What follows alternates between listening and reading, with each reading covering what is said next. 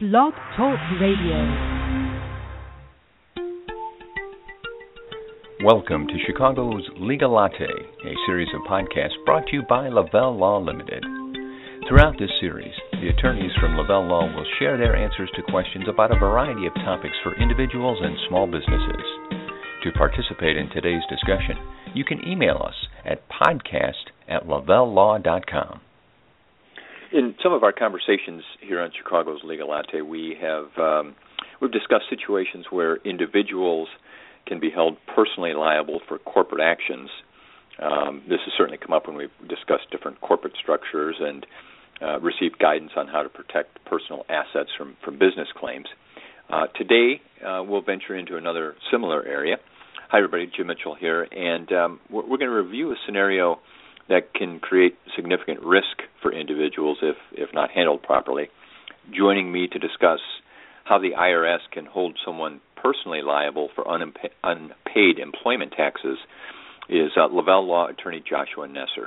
We haven't had a chance to talk with uh, Joshua in a while, so glad to have him back with us, and uh, we'll get started right away. Joshua, how are you doing today? Doing great. How are you doing, Jim? Good, very good, thanks. so as we ease into the topic, um, and before we start drilling down a little bit, can you just give us that very high, you know, 10,000 foot view on, on corporate tax liabilities as it as it relates to employment taxes? What what should the responsible business owner be doing? Yeah, so it's a fairly complicated system compared to income taxes because most people know with income taxes it's kind of an annual filing. Um, either you have withholding or you pay a couple times throughout the year. Get to the end of the year, file a return, square everything up, and you're good to go. With employment taxes, uh, there's quarterly filings for most employers, and with each payroll you make, assuming you meet their threshold um, payroll amounts, you have to make a deposit towards your quarter end liability amount. And then, similar to income taxes, you file that return at the end of the quarter, and you kind of square up what you've paid in throughout the quarter compared to what you owe. Um, that's kind of in a nutshell, but it, it obviously can get more complicated than that. So it's always good to have somebody on your team, or even get an outside provider in that can help you make sure you're doing the right things when it comes to payroll taxes. Okay, and today we're going to talk about consequences of, of not doing the right thing. So let's start with um, what the IRS refers to as the trust fund recovery penalty. How, how does that start to come into play if taxes aren't being handled properly? So if a if a company does not pay its employment taxes, meaning it gets to the end of the quarter, files its return, there is an unpaid balance, and that balance stays unpaid for an extended period of time. The IRS will then use this trust fund recovery penalty as one of their collection tools, and they call it a penalty, but really what it is is the the IRS will will take a portion of the tax due and they will figure out who within the company was responsible for making sure that tax was paid, and they will hold them personally responsible for that amount. So a portion of what the company owes will then also become owed by that person or those individuals who are held responsible for the trust fund recovery penalty. Well, now, and without this may be one of those things that gets way too complicated, but can you give us a quick view, or is it just not even worth digging into how the IRS determines who that responsible person is? Yeah, um, kind of, generally speaking, normally if it's a small business, it's going to be the president, the business owner, whoever's con- kind of controlling the day-to-day operations. But it doesn't have to be um, an owner. It doesn't necessarily have to even be an employee. What the IRS is going to look at is two criteria. They're going to figure out who within the company was responsible for making sure that taxes were paid on time, and who actually had the authority to control the payment of taxes. So if you meet both of those requirements, or I guess fulfill both of those criteria, and taxes go unpaid, you can be held personally responsible for the trust fund recovery penalty. If you only meet one of the requirements or none, technically the IRS should not come after you. You should not be held responsible because at the end of the day, you did not have responsibility for that. You didn't have authority to make sure taxes were paid. But if you did have responsibility and authority and taxes still went unpaid, this is something you got to look out for. Now, I know when we talk about other forms of penalties with the IRS, uh, frequently we're told that there's you know certain calculations that are followed to determine a penalty. Um, is, it the same in this case? You, would mentioned a little bit earlier. So, do they say, all right, if this much is owed, here's how we calculate what the penalty is going to be? It's actually different than a normal penalty because, as I kind of said before, it's it's not really a penalty. It's just called a penalty. So, people with familiar with employment taxes kind of know that when employment taxes are paid, there's a portion withheld from the employee's wages, and there is a portion that comes directly out of the employer's pocket. The IRS says that, and this is kind of where the name comes from. When the employer takes that amount from the employee's wages, the employee the employer is holding it in trust before it pays it over to the IRS. Um, that is the amount that when it's not paid, the IRS can hold somebody personally responsible for it. The employee portion of the employment taxes. So that's it's a trust fund recovery penalty because those amounts that are held in trust are not being paid over, and the person who the IRS determines was responsible for not paying that over then becomes personally responsible for paying those amounts to the IRS. So it doesn't include the employer portion of the taxes, and it does not include corporate level penalties or interest, just that employee portion of the taxes.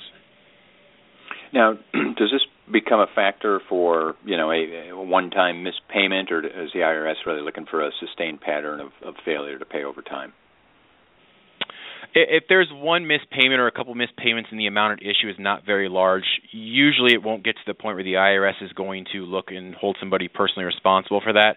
But of course, as the problem becomes more consistent, as the dollar amounts become larger, and as liabilities stay unpaid longer, this is one tool they will use. But if there's just a missed payment and you can get it fixed fairly quickly, you won't have to worry about this. It's it's for the more egregious type actions. We're um, we're talking with attorney Joshua Nesser of Lavelle Law. Um, he's been nice enough to make some time to, to join us on the podcast today, and we're talking about trust fund tax liabilities.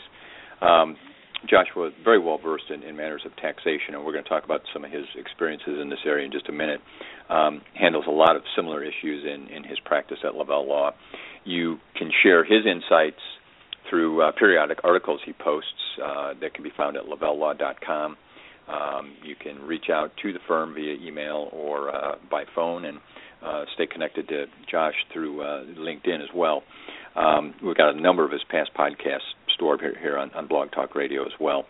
Um, so let, us talk about uh, what you have seen, you know, in, in, your work, Joshua, as you handle clients. You know, they obviously are concerned about this.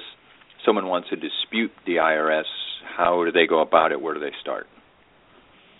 Yeah, it's a good question, and it's worth noting that um, the IRS, when they go in and they try to determine who's going to be held responsible, who they're going to assess this penalty against, they're casting the largest net possible because obviously they want to put as many people as possible on the hook for these taxes because it increases their likelihood of getting paid. So it's kind of up to the individuals to to make sure their rights are being protected, and if they should not be held responsible, they're pushing back to the IRS and saying they should not be held responsible. And the IRS goes through kind of an investigation procedure at first. They they'll request documents from the company, they'll get bank records and things like that to see who's who's signing things, who's making corporate decisions, and then they will send you a letter if you're being held responsible um, that basically says they want to interview you, and then the next letter will say we are holding you responsible and you have 60 days to respond and tell us why you should not be held responsible. And you really got to hit that deadline because if you miss it, um, it, that's kind of it's a done deal at that point then a couple weeks later or a month later, you're going to get a bill for the, the taxes you're being assessed. Um, so it's important when this procedure starts, before you get a letter saying you're being held responsible, as soon as you know that the company owes employment taxes and you think you might be in a position where this is an issue, you should get an attorney involved. Because it's important, like I said, to protect your rights, to meet these deadlines, and to state your case to the IRS in a way that addresses their criteria that shows the IRS you are not one of these people that was responsible for paying the taxes. You didn't have the authority for making sure taxes were paid, and for those reasons, you should not be held responsible. It's really important to get ahead of the game rather than waiting until you owe money to the IRS and then trying to go back in and fix it. It's just a yeah. much more uphill battle and a much more drawn out process. What, what about one of the worst case scenarios where, in fact, there there may be liability, or for whatever reason you you can't you can't beat the IRS at it? And there isn't enough money to make the payments. What what happens then? Yeah, and that happens a lot. Obviously, if it's a one or two person business, there might not be a whole lot of of ground for disputing that you weren't responsible for getting the taxes paid. Um, in that case, it, it turns into just like any other tax liability. You have kind of the same options. One, the company can get into a payment plan if the business is still operating. It can pay the taxes in full, and then the business payment of the taxes would f- fulfill your responsibility. A lot of times when a business is in this kind of trouble, uh, the business will no longer be operating, and then it's up to the invi- individual to get the taxes worked out and then you have kind of your st- two standard options of getting into a payment plan and paying it over time, um, or going through the offer and compromise process where you pay less than the full amount and and satisfy the liability. But that's that's not as easy as a lot of people make it out to be, and it, it's a difficult process, and not all people are eligible for an offer. So a lot of times it's either pay in full, get into a payment plan, and pay them over time, and get the IRS off of your back. One of the things you didn't mention there, and and I think in past discussions we've noticed noted that it can't be used uh, to avoid all debt obligations, and that's bankruptcy. Is is is that not an option here? Correct. Good point. Um, income taxes, once you meet certain requirements, can be discharged in bankruptcy. Um, trust fund taxes can never be discharged in bankruptcy. No matter how long it's been since the taxes became due, no matter what steps you've taken to try to resolve them, they're never going to go away in bankruptcy. So it's important for everyone to know that is not an option for resolving trust fund taxes. And and talk about enforcement. Um, you know, once there's a, a judgment and the IRS is looking to collect, you don't produce. What what can they do? How do they come after uh, the taxpayer? they kind of go back to their their same old bag of tricks. Um, they will file a tax lien against you, which is a public record saying these taxes are owed, which is going to mess up your credit. It's going to make it difficult to sell a home or sell or buy assets, whatever you're doing. Um, and if that doesn't get you to the point where you're paying your taxes, they will come into your bank accounts and, and levy your your your whatever you have in the bank. They will garnish your wages, and I mean, worst case scenario, they can even start seizing your assets and go into court and get a judgment against you and enforce that judgment. So, all those things you always hear about the IRS being able to do when you don't pay, that applies to the trust fund recovery penalty as well, and, and the IRS definitely will use those methods to get paid. And and I think you uh, well I know you, you mentioned a little bit earlier something I, I wanted to get to here as I, I read through the notes on this because it does seem to be a uh, you know, a very severe situation. And so, first hint of any of this happening, um, that first contact, uh, don't try and go this alone. Let's get a tax attorney started and and you know use use their expertise in working with the IRS. Definitely. As soon as you know that there's any kind of issue with a company paying its employment taxes, it's great to get an attorney involved. The goal is to get this resolved at the corporate level before these personal liabilities even come into play um, because obviously at the end of the day you want to keep the IRS off your back. You don't want your personal assets assets exposed. So the first sign of trouble, get an attorney involved. Maybe it's it'll be a lot cleaner process that way. You're going to save money in the long run because hopefully you can avoid the penalties and interest that the IRS assesses. And again, just just keeping yourself protected. The IRS is not not somebody you want knocking on your door. And I'm going to I'm to throw one more at you here before I let you go. And this again, this could turn in probably a whole other discussion, but just maybe give me sort of a, a yes or no on this one. But um, I know a lot of larger companies probably use payroll services, outside services that you rely on to handle all this for you, and, and they're the ones actually, I think, uh, you know, doing the forms and collecting. Is is the fact that you use an outside service a defensible position in this, or are you still responsible as the as the corporate entity? At the end of the day, you are responsible for making sure your own taxes are paid, uh, or your own company's taxes are paid. You can always try to use that as a defense, but rarely, if ever, is it going to be successful. All that's going to do, maybe the IRS uh, would come after the payroll service as well, which is good for payroll services to keep in mind. But no, um, hiring a provider is good because it's just another person making sure you're doing the right thing. But you cannot pass along that responsibility. It's your company. It's your responsibility to make sure the taxes are paid. So, while we suggest doing it, it, it doesn't it doesn't solve all problems, and you still have to make sure even that the payroll service is doing the right thing. So it's good to obviously keep keep track of what's going on in your company, what's going on in your finances, and making sure everything's being done correctly.